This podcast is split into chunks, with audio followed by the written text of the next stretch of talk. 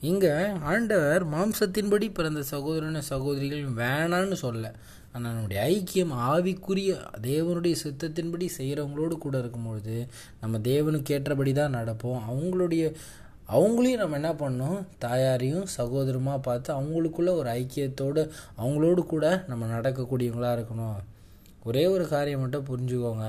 கடைசி வரைக்கும் யாருமே நம்ம கூட வரப்போகிறதில்ல எல்லாரும் நம்மளை விட்டு ஒரு நாள் போக தான் போகிறாங்க அதனால் நம்முடைய உறவு இப்படியாப்பட்டவர்களோடு நம்ம கூட நடக்கும் பொழுது நம்ம தேவனுக்கு பிரியமாகவும் நம்முடைய வாழ்க்கையில் செல்லக்கூடியவங்களாக இருப்போம்.